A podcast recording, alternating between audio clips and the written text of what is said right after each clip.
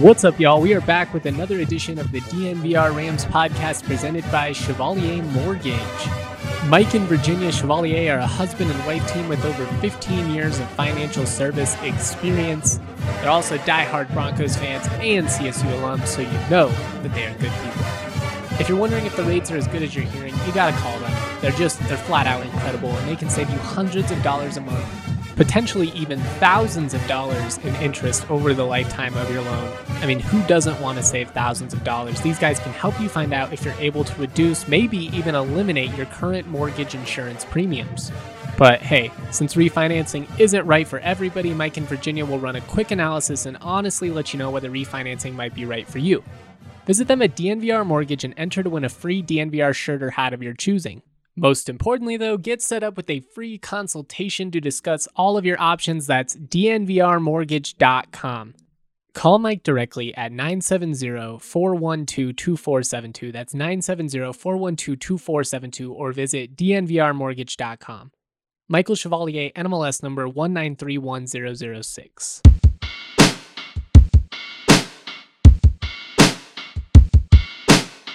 Guess what? I got a fever. And the only prescription is more cowbell.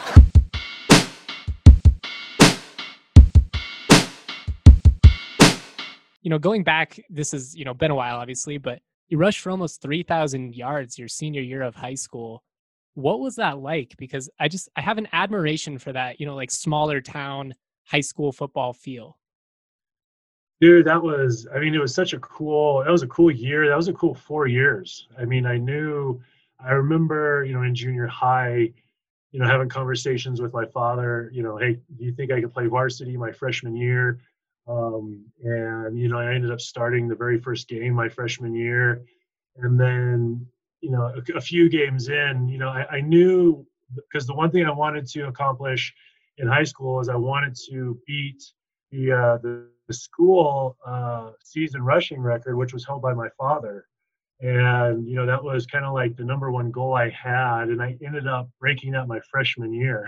Wow. so once I, uh, you know, I, I checked that box, um, you know, then I just kind of went from there. And, and by the time I got into my junior year, uh, you know, about halfway through that, uh, you know, it kind of became a very real possibility that maybe I could break the uh, the state career rushing record. So I kind of uh, turned my sights on that, and so you know I, I, I really had a lot of high expectations for myself going into that last year. We had a really good team, um, so I had a lot of you know a lot of really good guys. A few guys who went on and played uh, Division two football on that team. So um, so it was you know it wasn't just me. It was uh it was definitely a team effort uh, for that season. But but yeah, it was it was a lot of fun. The the one thing I look back on as far as high school is I, I finished my career with 99 touchdowns.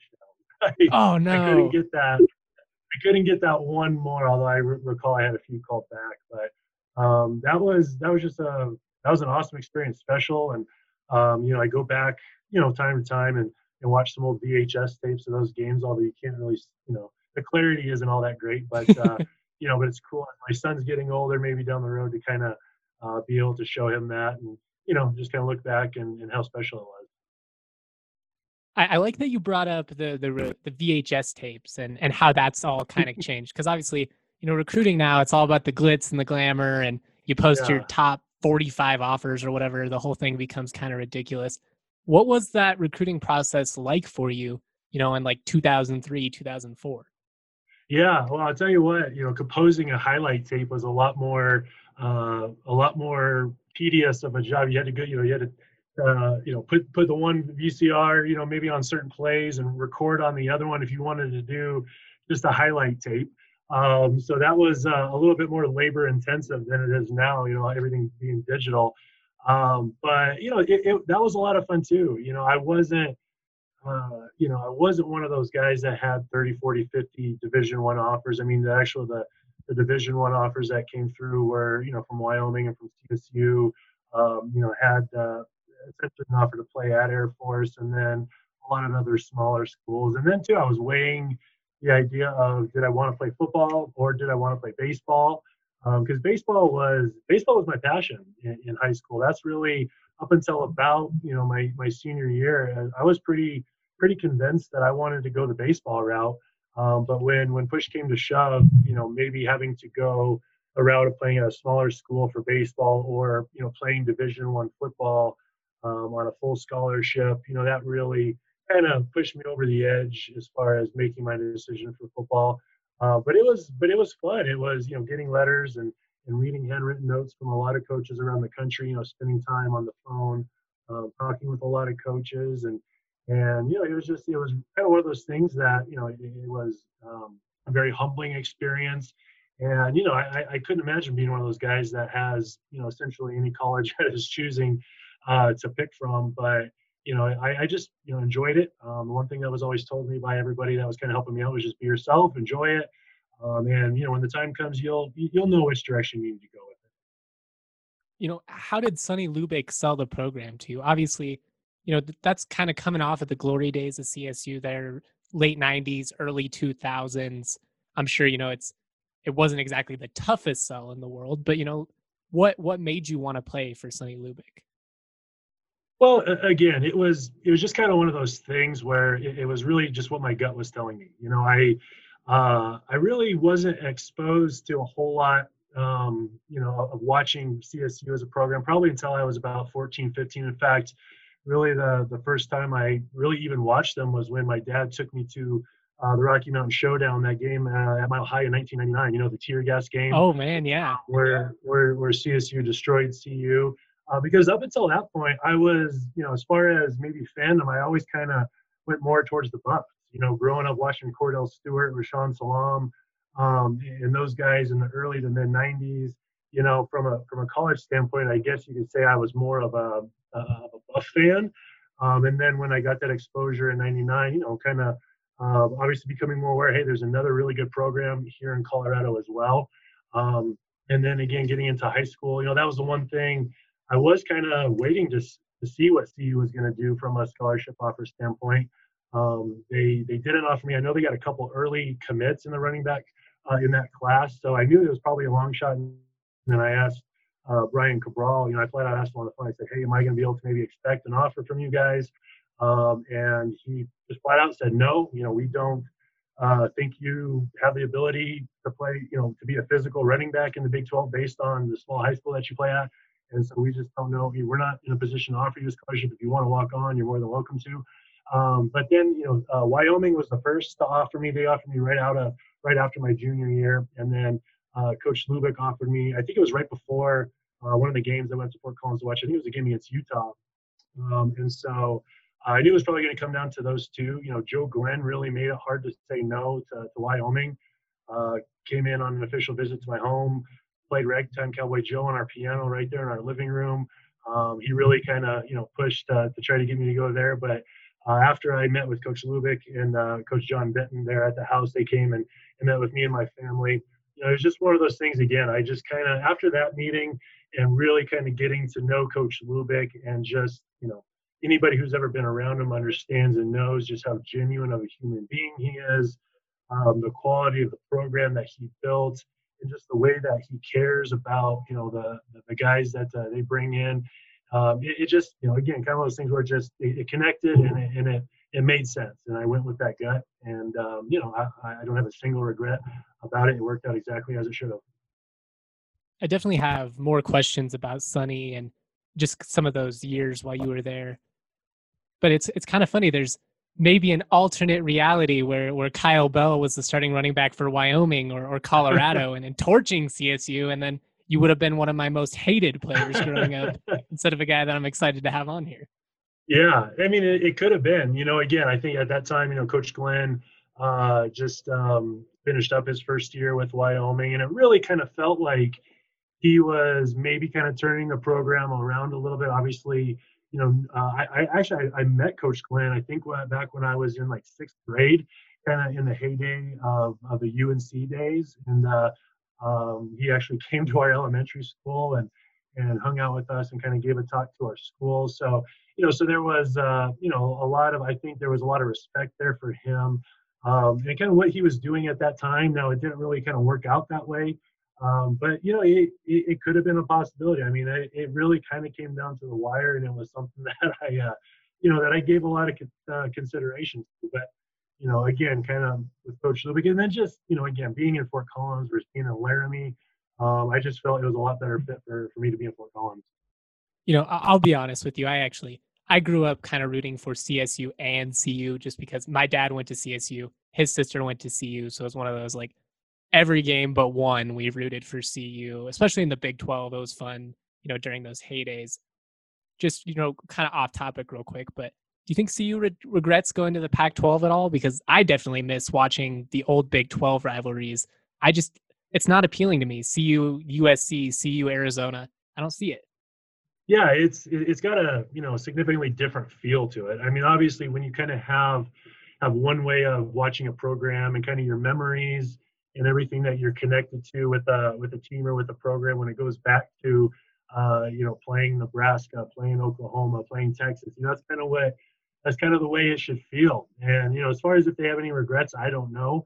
Um, you know that could be a possibility, but um, but I, am kind of the same mindset. You know when when when we weren't playing CU and even now when CSU's not playing CU, you know I still I still kind of root for them in the sense that I think it's better for you know Colorado. It's better for everyone along the Front Range. When you've got you know CSU, CU, Air Force, even Wyoming, when everybody's doing well, you know, when everybody has quality quality programs, competitive, good programs that are you know consistently in bowl games, that's better for everybody, and it just makes it more fun. And it makes it more fun when you're playing those teams. You know, it makes those rivalry games that much more special, and there's maybe more at stake. Um, or you know when it's certainly you know more competitive uh, and, and the quality's a lot better. Totally. I mean, I think everybody could agree that the game would be more exciting if it's the difference between going nine and three or ten and two versus you know three and nine or, or four and eight, and that's kind of where it's been over the last decade, which is unfortunate, but it, it is what it is. You know, yeah. speaking of CU though, you you played in some of the weirdest Rocky Mountain showdowns of my lifetime. I mean, starting with 2004, and and just how that game ended at the goal line. I mean, what's what's going through your mind in that situation? Well, you know, I, I didn't play in that game. Um, you know, the plan for me that year was to redshirt. Yeah. Um, but uh, I, I, was able to dress for that game, um, and I was a, I was on the sidelines. You know, I was in uniform, and you know, I just kind of remember, you know, leading up to that last play, you know, or that that last drive as we were getting close to the end zone. Like, wow, we really have a chance to to win this game, you know, and and you know, kind of the the after uh, you know what what happened after as far as going back and, and watching you know watching that play and, and just you know right there on the goal line you know you kind of had the the play that was going one way and the, the, the lineman assignments were in a different way so there's a little bit of confusion there on that play um, you know you kind of had the offensive line going one way the, uh, the quarterback and the running back going the other so a little bit of confusion in that moment so you know that, that was one that uh, you know we, we definitely should have had and then you know 05 it came down to uh, you know that was a game I played in uh, in Boulder again for the second year. You know came down to a, a Mason Crosby field goal, and then uh, obviously I got injured in 06 and then 07. You know losing in overtime. So it was you know it was a, it was a few games there that were just obviously right to the very end, uh, almost kind of heartbreak games, but. You know, but again, that's you know that's why you play them, and you know all three games that we can say we should have won, but we didn't.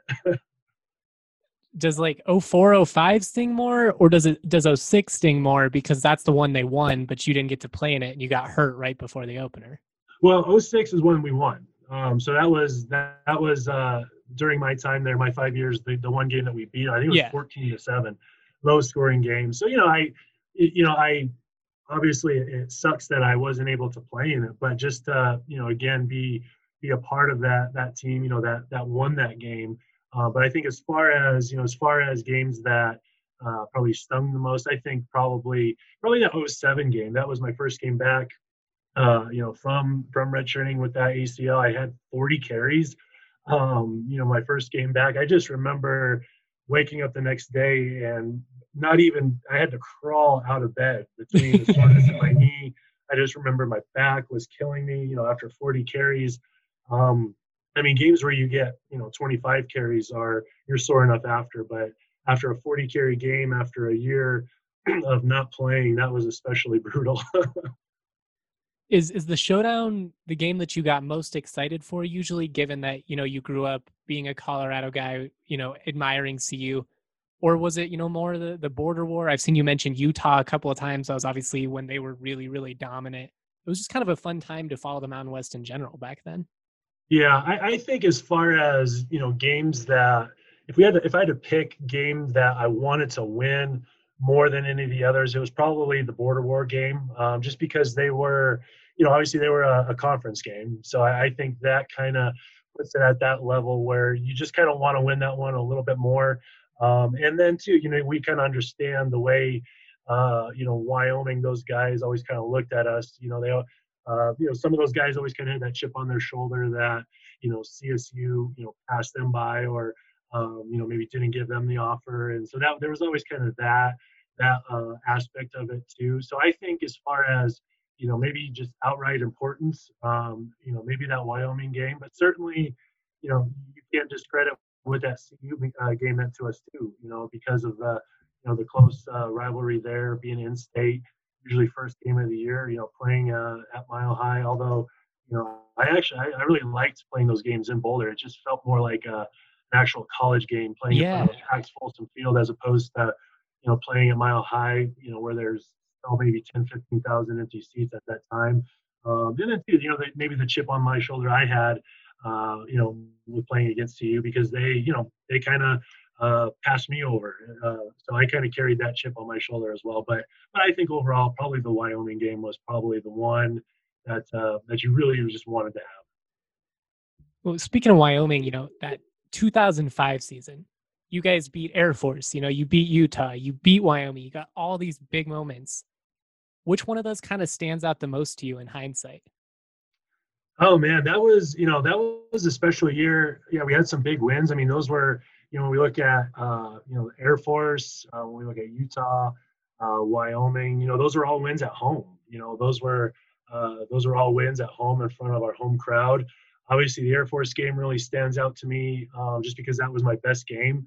Um, you know, I got my very first start the week before that at home against Nevada. You know, had a 180 some yards and a touchdown, and then we turned around and played on a Thursday. So you know, literally, you know, five days later, uh, back at it on ESPN. You know, Thursday night, um, and then you know, having my my best career game, 190 some yards and three touchdowns. Um, and then you know, that quick story about that. I just I I always remember that. You know, that was a game. Again, we're on ESPN Thursday night. Um, this was, you know, we had Chris Fowler and Kirk Herbstreit up in the booth. This was kind of before, you know, they became the the prime crew for for college yeah, game. I remember. So they were there.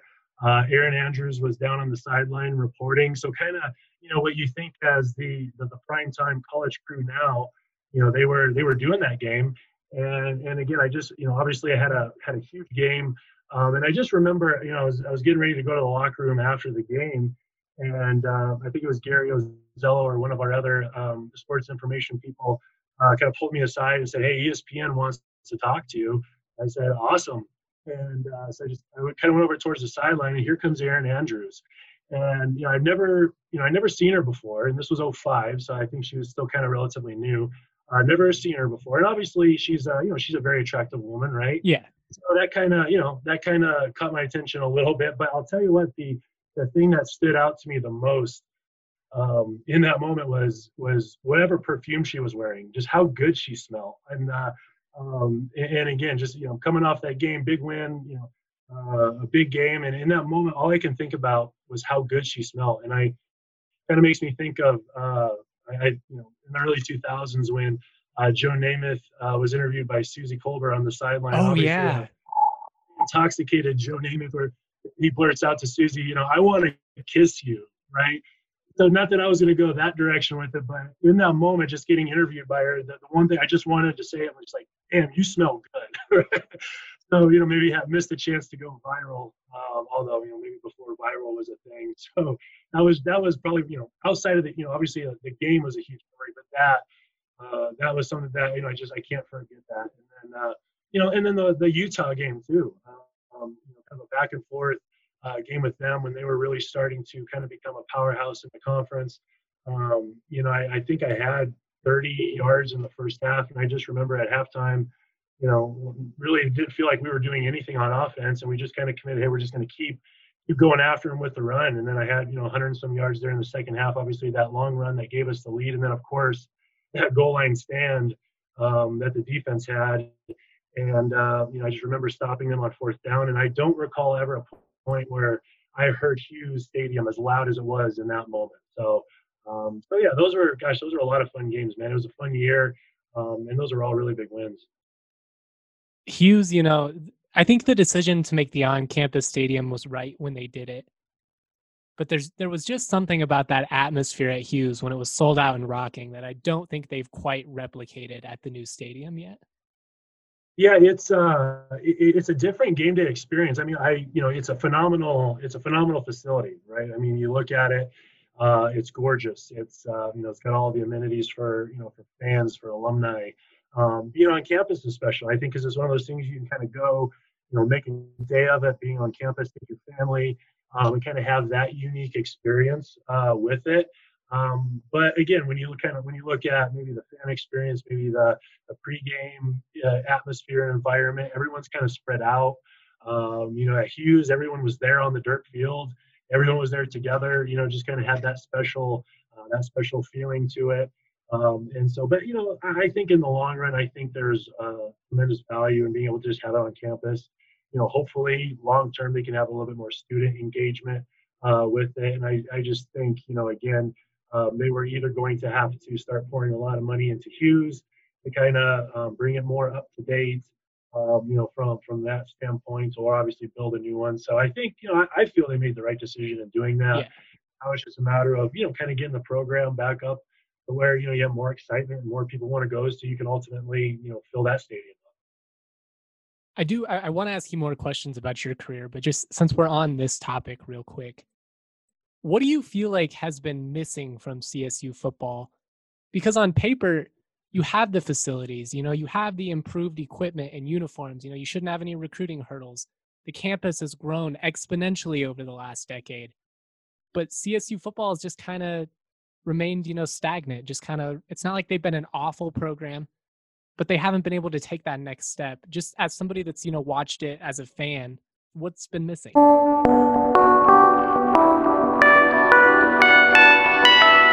All right, back to that interview in just a second, but first I gotta tell you, I'm dreaming of a black Christmas sale. Just like the ones I used to know. I'm telling you guys, the holidays are here. Get used to more singing. Uh, do you need good ideas for Christmas, holiday, whatever holiday you celebrate?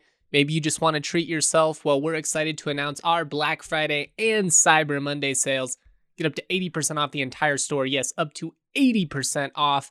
You spend $75 pre tax, we'll also hook you up with a $15 gift card that you can apply starting uh, December 1st to the DNVR locker. Last but not least, when you sign up for an annual membership valued at $59.99, you get a $60 gift card to the DNVR locker. This gift card will be applied starting Tuesday, December 1st as well. You can use that on any purchase. You know, unfortunately, due to COVID restrictions, we've once again had to shut down the DNVR bar. Uh, we are offering some kick ass takeout specials over the weekends, like two pounds of wings and drinks and all kinds of shit for 20 bucks. It's awesome. You know, it sucks that we're on lockdown, but this is just a great way for you to support one of your favorite local companies. Head over to the DNVR locker now. Check out all of our sales. Make sure that you don't miss up on this. Remember, you can get up to 80% off the entire store. Talk about savings. The other thing that I've got to talk to you about, of course, is it's the season of giving. And to celebrate the most joyous time of year, DraftKings, America's top rated sportsbook app, is giving all players the opportunity to cash in on a no brainer this Thanksgiving. DraftKings Sportsbook is giving you a chance to double your money. All you got to do, place your bet. And if either Baltimore or Pittsburgh scores a touchdown in Thursday night's primetime game, you double your money up to $25 on that bet. You heard that right. All you got to do is opt into the promotion, place your bet, sit back. As soon as one of those one of those teams scores, you win. Not either or. As long you know it's it's not. Oh, I need you got to pick Baltimore. You got to pick Pittsburgh. If either team scores, you win. That is money. That's easy, easy as pie. Thanksgiving pie. On top of that, great offer. DraftKings Sportsbook is offering all new players a deposit bonus of up to one $1,000. The holiday season is a time for family. Curl up on the couch with your favorite sportsbook app. Take in all of this awesome sports with your loved ones. Download the top rated DraftKings Sportsbook app now. Use the promo code DNVR when you sign up to get this can't miss offer. DraftKings Sportsbook is giving you the chance to double your money if either Pittsburgh or Baltimore scores a touchdown in Thursday night's game. That's right, all takes one touchdown, you double your money. Use that promo code DNVR during sign up for a limited time only at DraftKings Sportsbook. Must be 21 or older, Colorado only. Bonus comprised of a first deposit bonus Deposit bonus requires 25 times played through. Restrictions do apply. See DraftKings.com slash sportsbook for details. Have a gambling problem? Call 1-800-522-4700.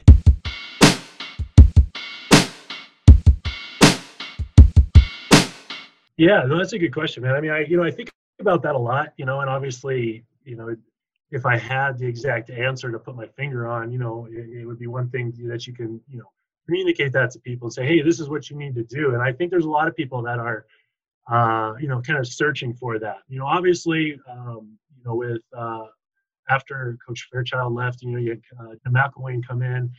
Kind of, kind of felt like you know the, the the quality of the program was getting back in the right direction. Maybe yeah. kind of more of a of a winning tradition. You know, with what he did, kind of in that short period of time, as far as uh, from the recruiting standpoint, bringing in a lot of really good athletes and and really putting a, a competitive team out on the field every week. Um, you know, a couple big bowl wins and you know a couple you know uh, eight nine win seasons there, so I felt like we were starting to get that shift. And then obviously he left. Um, and then when Coach Bobo came in, you know, I didn't have a whole lot of uh, you know interaction at all with Coach Bobo, and maybe the program as a whole uh, during that period of time, but but at least just kind of my you know the, the general sense that I got in, in the interaction I did have, it just it didn't really feel like there was a commitment to you know any sort of uh, uh of tradition of CSU, any sort totally. of um, roots in you know kind of what Coach Lubick built, um, in in what you know what Coach McElwain was kind of building at that time, and you know I, I just I remember, um, you know I remember that uh, game against Wyoming. I think it was 2016, and Wyoming was just kind of you know mopping the floor uh, with us in that first half, and it just didn't really feel like there was any fire there. It didn't really feel like uh, there was that sense that hey, our biggest rival is kicking our butt right now. It was almost just kind of like a kind of like a, a, rollover moment where they just kind of said, well, it is what it is, and they ended up you know uh, losing that game pretty bad to Wyoming. So that for me was kind of that moment where it's just like man, it just doesn't really seem uh, like you know there there's that spe- you know that that special fire there you know of of understanding you know maybe a little bit about you know what the importance of that game was, and then just you know maybe more or less kind of you know the the program in of itself, you know, kind of um, you know what it used to be. And I know I was you know kind of a part of uh, of the team that saw Sonny Lubick leave, and um, you know that was obviously a, a, pretty pretty tough process to go through. But um, but again, I think you know just kind of maybe getting back to having a coaching staff now that can kind of just root get that root back of being you know the blue collar team. I always remember that you know uh, about Coach Lubick and those programs. You know, you didn't really have a lot of the the you know the big three, four, five star recruits. There's just a lot of blue collar guys who, who wanted to come in and play football. And, and you know, again, it's it's easy for me to say that. Um, I'm not the one going out and recruiting guys and, and convincing you know young men to come play for the program. But if maybe you can find a little bit of that, you know, a little bit of that element of it too, you know, might might be a good step in the right direction. I think that's a great point because you know, at, at the end of the day, if you can sign, you know, a Michael Gallup or a Preston Williams, you know, somebody who's very highly t- touted across the country, you should do that. You know, they're incredibly talented players. Obviously, they're, you know, in the NFL, they're doing their thing. But I just think there is something about that blue collar attitude. Wyoming always has it.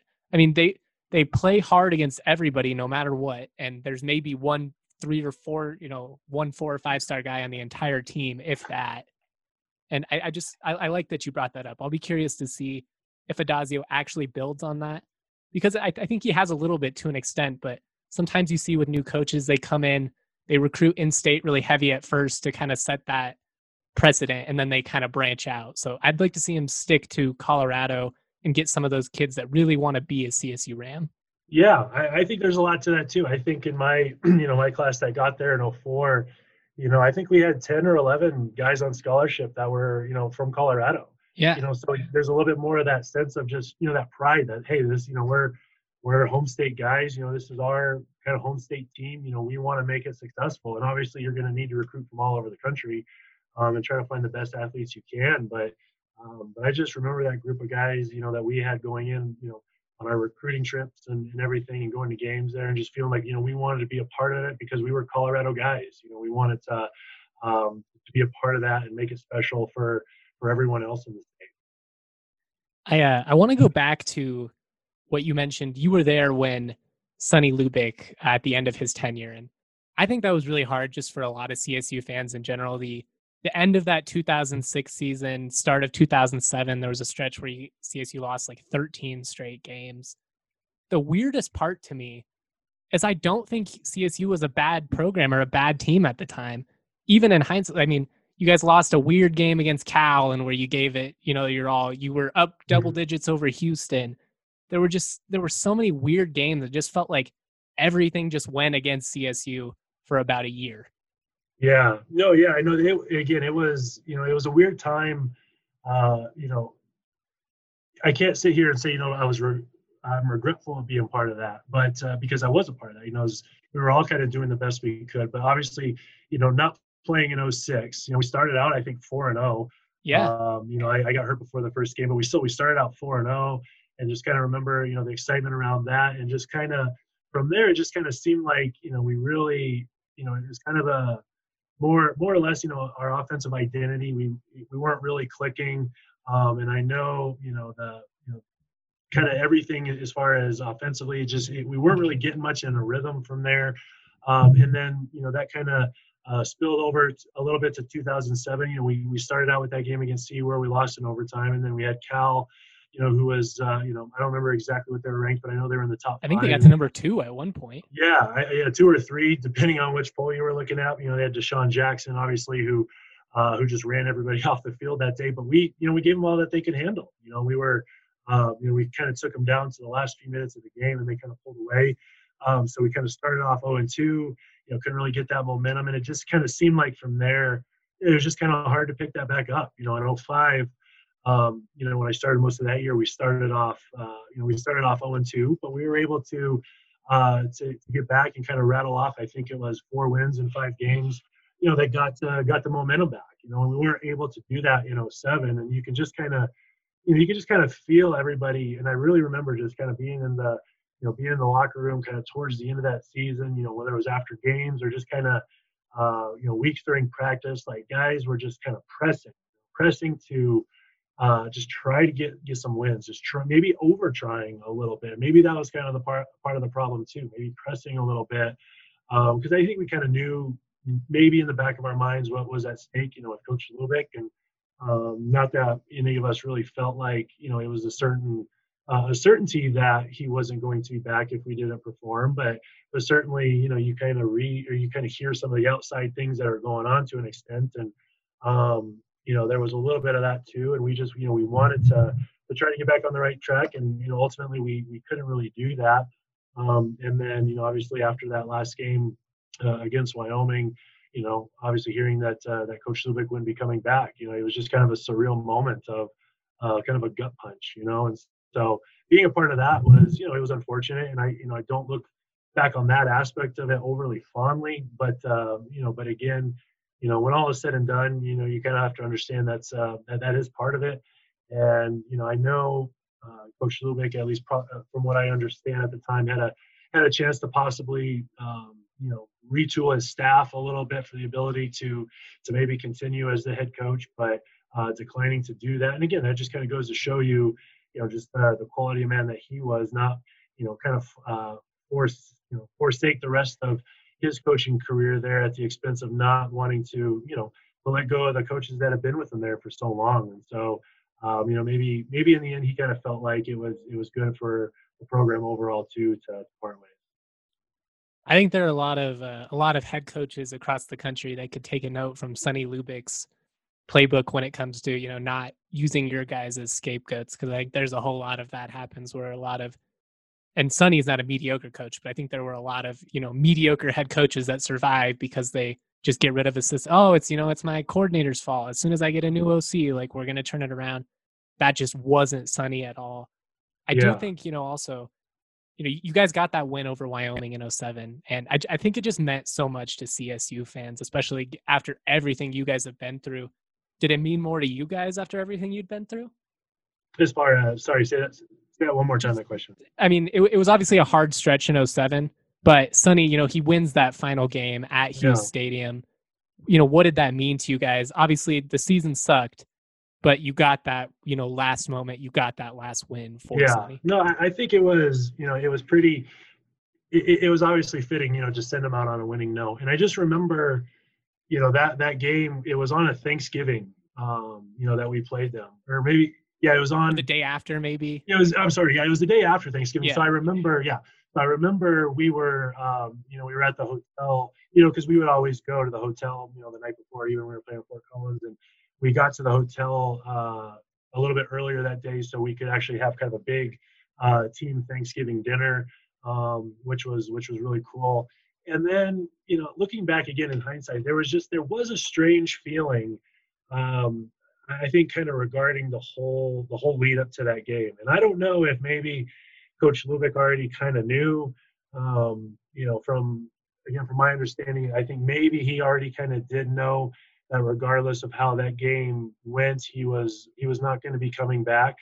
And you know, knowing what we found out after the fact, it kind of made sense. It was just it was a different different kind of a vibe. You know, not that he was he was down or not that you know he wasn't his normal jovial self, but there was just something about you know kind of that 24 hours leading up to that game that you know again it kind of makes sense now. You know, it just it didn't feel quite the same. Even you know, I know we were you know we were kind of we were not having a great year. You know, we knew, you know, it, it was we weren't going to be playing in a bowl game, so that was going to be the last game of the year.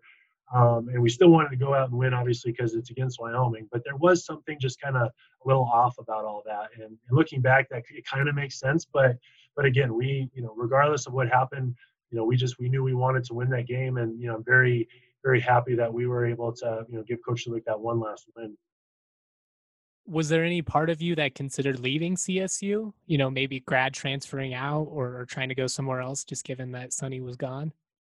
Um, no, not from you know, not from that standpoint.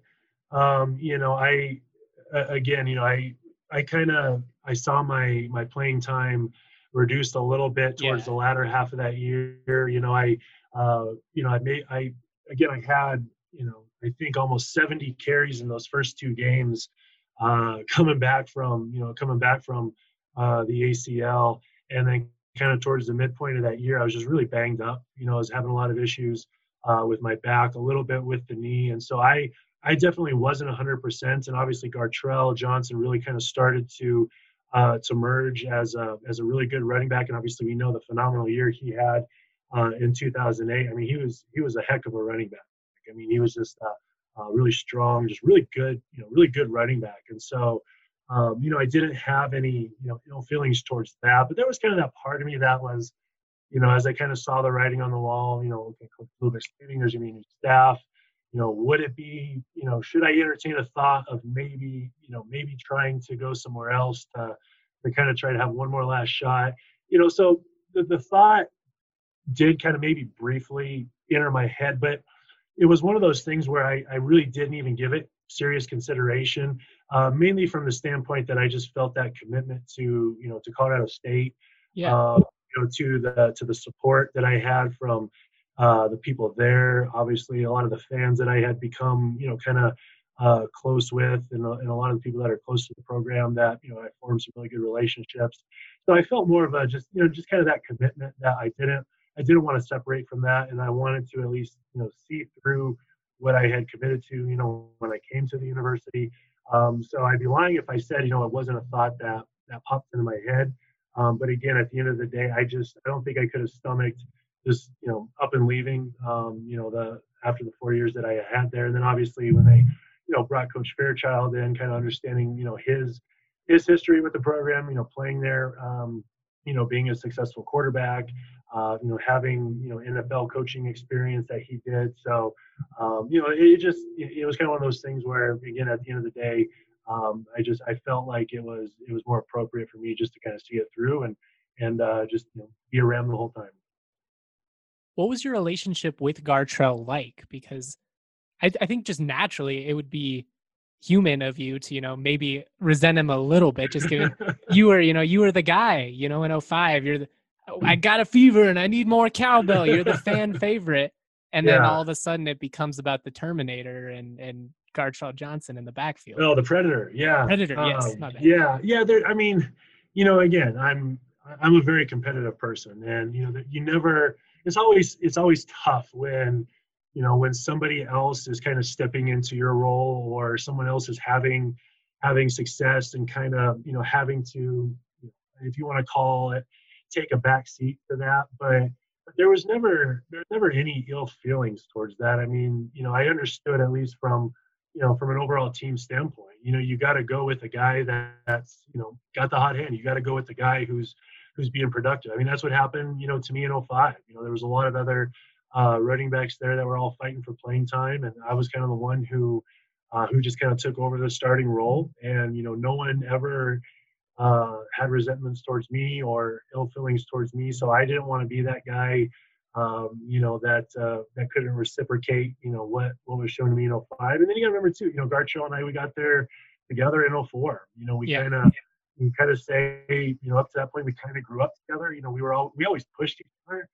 Uh, you know, we were always very competitive. I mean, everybody, you know, when you look at position groups, they all are. But I always kind of felt like, you know, even when we were freshmen, you know, Gartrell and I, we just we always kind of pushed each other he certainly pushed me to be better, you know, when I became the starter in 05. Um, you know, so, you know, I always made sure I was there pushing him, uh, you know, in 07 and 08 when he became the starter. And so, um, then you always, you know, you got to be happy for a guy when, when he has that type of a success. Obviously, had a huge year and that, you know, that bowl game when he set, uh, you know, the school record for, for yards. I mean, was nothing but happy for him. And obviously, he had a chance to, um, you know, to go play a little bit in the NFL. But, um, but again, that's just what it comes back to is before you know before yourself you're part of um, you're part of the team and you, you know you just go in there every day to try to make everybody else on the team better and if one guy's doing a little bit better than you so be it just go in and work every day try to be better than him That's admirable, man. I'll, young, Justin still resents that you didn't get more carries in 2008, but it is what it is. yeah Um, what do you think clicked for you guys in that 2008 season? Obviously, you got the new staff. Billy Farris played pretty well after taking over. Kory Sperry comes back from the injury. He has a phenomenal year.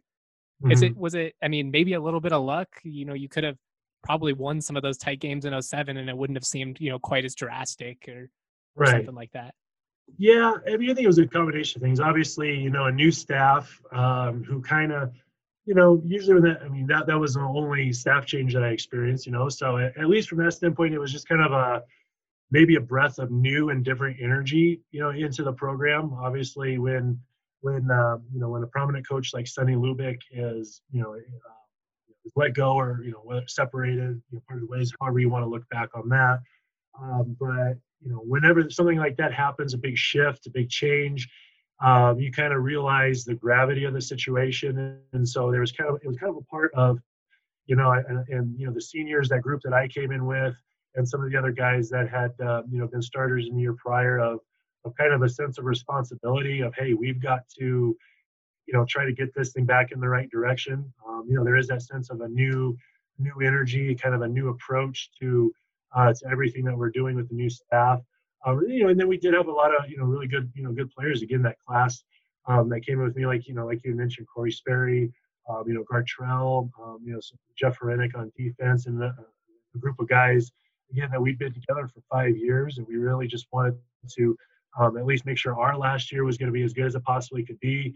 And you know, to to get to the point where we, you know, we, we got to a bowl game and we won a bowl game and you know finished at seven and six and you know, kind of was a was a chance I think for us to kind of um, you know finish our you know our time at CSU on a high on as high a note as we possibly could. You know, I know you only played for him for for one year, but I I don't know. I, just given how that first season went under Steve Fairchild, I think a lot of CSU fans felt like he was, you know, they'd hired the right guy, you know, and I still don't think necessarily he was the wrong guy. But, you know, what do you think just went wrong for him over those years after 08? Well, you know, I, I think it, I wonder if it was hard for maybe to um, get as a, a strong a footing in recruiting. You know, I think that might totally. might have been a big part of it because again, in 08, you know, it, it was all you know the the guys that Coach Lubick and his staff had brought in, um, and, and, so I think you know there was that kind of immediate out of the gate um, success there, and so you know maybe from that standpoint, I mean, I know he spent a lot of time in the NFL. I know he had a lot of guys on his coaching staff who who had roots in college football and had been on the recruiting trails before.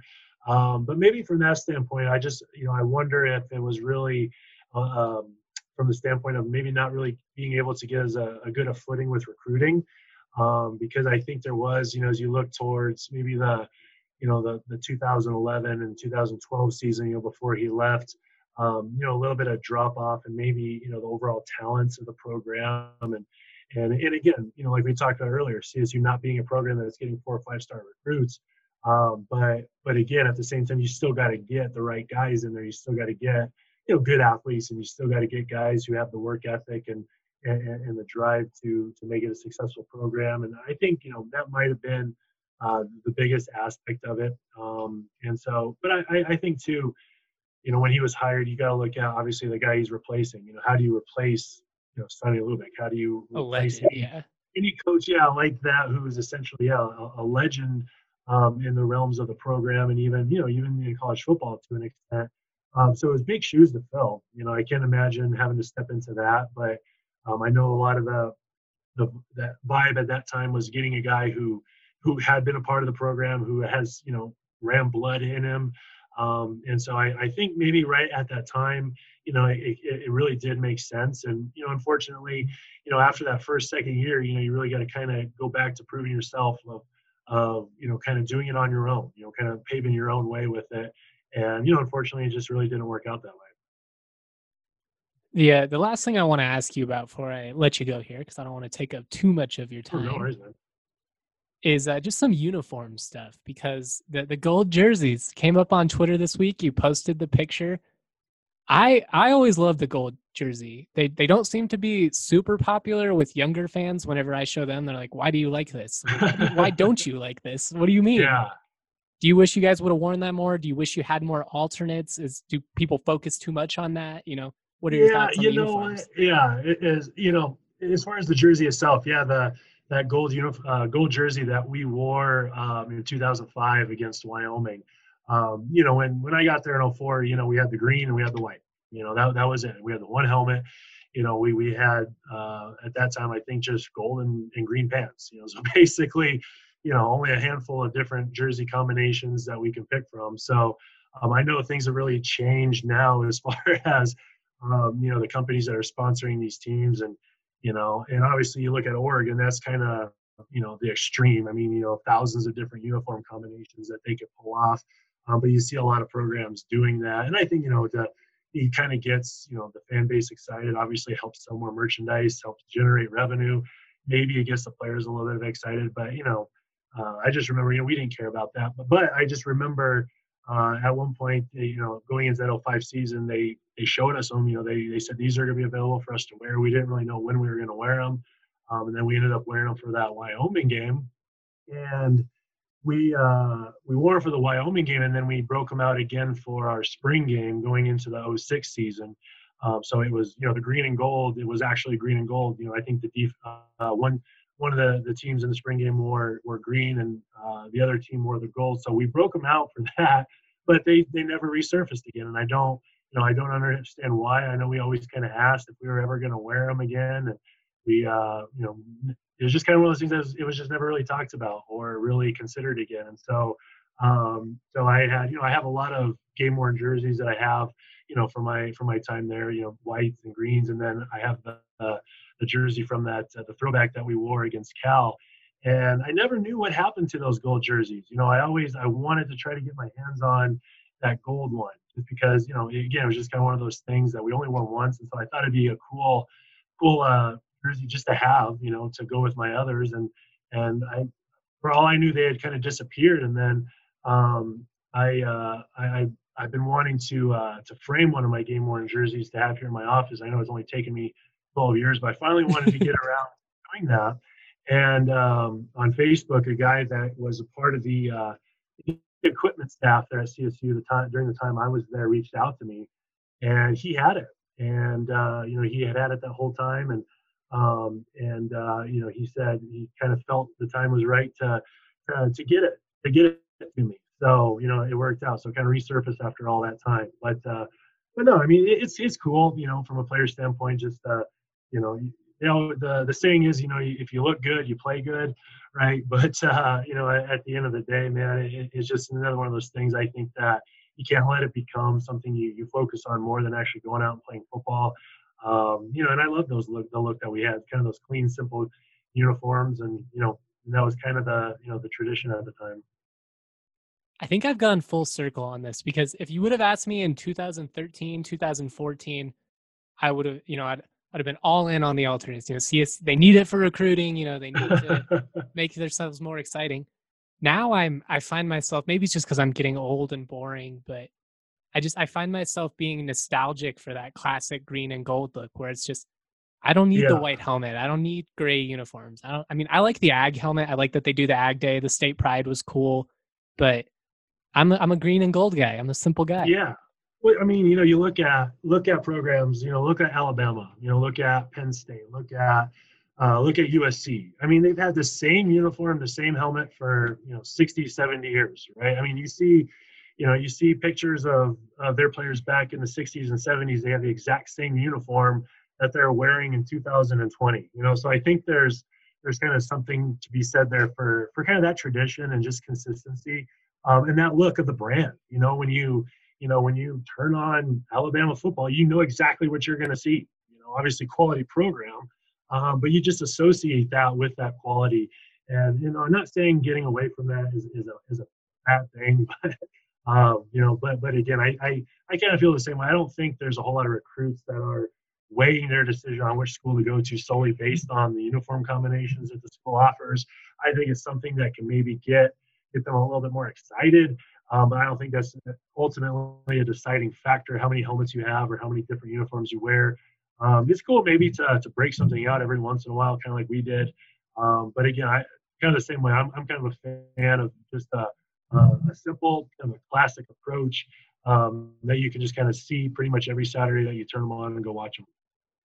Honestly, if I'm a coach, I don't know if I want somebody if their selling point was the uniforms. Like, I'd be excited, you know. I, you know, I'm not saying be a jerk about it, but yeah. that's the only reason that they're signing with your program. That doesn't seem like much of a commitment. Yeah, yeah, exactly, and that yeah, that's kind of again, it's just kind of more of the the um, the sizzle. You know, you try to sell the, the sizzle a little bit over the substance. You gotta, you know, again, maybe with this generation, maybe you gotta have that a little bit. Certainly, I don't think you know, it wasn't really anything that I was overly concerned of. I just wanted to be able to show up and play football. As long as they gave me a jersey to wear, I was happy to wear it. Are you thankful that you didn't have to deal with social media and Twitter and, you know, a billion outside things? Obviously, there were always outside voices, you know, newspapers, TV, all that. But I do wonder, you know, with some of these guys and just how much information, it wasn't like a fan had a direct access to be able to tweet, you know, hey Kyle Bell, you suck, dude. Like it's got to oh, be yeah. kind of tough. Oh yeah, no, I'm I'm so thankful we didn't have that. You know, not that not that I've ever really been, you know, the type of person to, you know, really give uh, you know, give much as far as consideration or really caring what other people, you know, thought about me or said about me. You know, I get I you know, my whole life I've just been about uh, putting in the work and showing up and doing what I needed to do and whatever anybody else said, you know, was outside of my control, and it wasn't for me to worry about. But, but again, you know, maybe maybe now I think, you know, even you know, being on social media, I'm like, I mean, it's, you know, there's times where I find it, you know, just kind of sometimes unbearable and and uh, just you know maybe kind of poisonous to my overall mental health and not really being engaged with people in, in that way. And so, you know, that that would be one thing. And I, you know, I got to wonder. I'm sure, you know, coaching staffs probably do address this. You know, obviously, be careful what you're posting on social media. Totally, you know, yeah. Or, you know, just like we did, you know, before social media, you know, coaches say, hey, when you're out in public, um, you know, when you're when you're out doing things socially, be responsible. You know, you represent uh, yourself, you represent the university. You don't want to uh, do anything that you know that puts the school, your team, your teammates in any sort of sort of negative light. So I'm sure those conversations are, are being had now in that manner. Obviously, be responsible when you're out, but also be responsible when you're on social media, what you're putting out there into the world. Um, and then too, you know, anytime you do that, you're inviting you're inviting engagement. You know, you're inviting others to respond to that. And you know, I, I would be interested in in learning how how that might affect maybe the the mental aspect of uh, of athletes now. You know, not only do you have to worry about what you're doing, you know, what you're doing with your team, kind of the obviously the uh, the, the the feedback and to an extent criticism, you know, you're getting from you know your coaches and everything who want to make you better. You know, they your coaches criticize you to make you better. Yeah. Um, you know, for you know, constructive criticism to, to push you to make you better and to be a better player, make your team better. But you also, you know, now you have people on the outside who who want to give that criticism just from the standpoint of you fumbled and they want to let you know how much you know they they're they're mad that you lost them the game or that you're not um, you're not being as productive as you should have. So you know, I, it's probably good for for the, the especially college. You know, now you get the pro, different. You, know, you got guys that are making millions and millions of dollars. You know, who probably you know they're they're open to that criticism. You know, they they can they can handle it, right? But uh, but as far as student athletes, you know, guys that are 18, 19, 20 years old, you know, I, I they got to be careful. You know, not to uh, not necessarily to say the wrong thing, but uh, to understand what they're they're feeding their own brain with as far as you know what other people are are saying to them. Totally, and you know we talked about a little bit with the recruiting. I I just get hesitant to talk about recruiting in general sometimes because I just think everybody starts hyping people up before they've accomplished something, and then all of a sudden, you know, you show up to campus and you think your crap doesn't stink, and it's like, all right, man, well, you haven't accomplished anything yet, so let's let's see how this plays out. right. Yeah, it's kind of. I mean, yeah, it's a different dynamic now, right? Even, you know, yeah, back in 2004, I mean, you know, I know you probably had message boards and things like that. Um, you know, and you had the, you know, the, the, the guys that would rank recruits and kind of talk about them in that way. Um, but it was definitely a lot more narrow and limited in scope than it than it is now. That's for sure. Well, Kyle, man, thank you again for doing this. This has been just a blast to catch up with you and you know chop it up about the old days. I I uh, I find myself yearning for those Lubick highlights more and more. I, I, wish I could watch more of those games, you know, in their in, entirety. Somebody, if somebody's got recordings of them, get them on YouTube. Let's let's let's help the Rams oh, yeah. out. No, I'm sure you go you go talk to the guys there at the school. I probably have all of them for you, man. it's true. Yeah. Well, thank you, man. Happy Thanksgiving. You know, I know you times are, are wonky for everybody, but I hope you have a you know a safe day, a fun day with your family. Enjoy it, and yeah. you know just take care. Yeah, thanks, man, and I appreciate uh, the opportunity, and and uh, thanks a lot, man, and go Rams. Go Rams.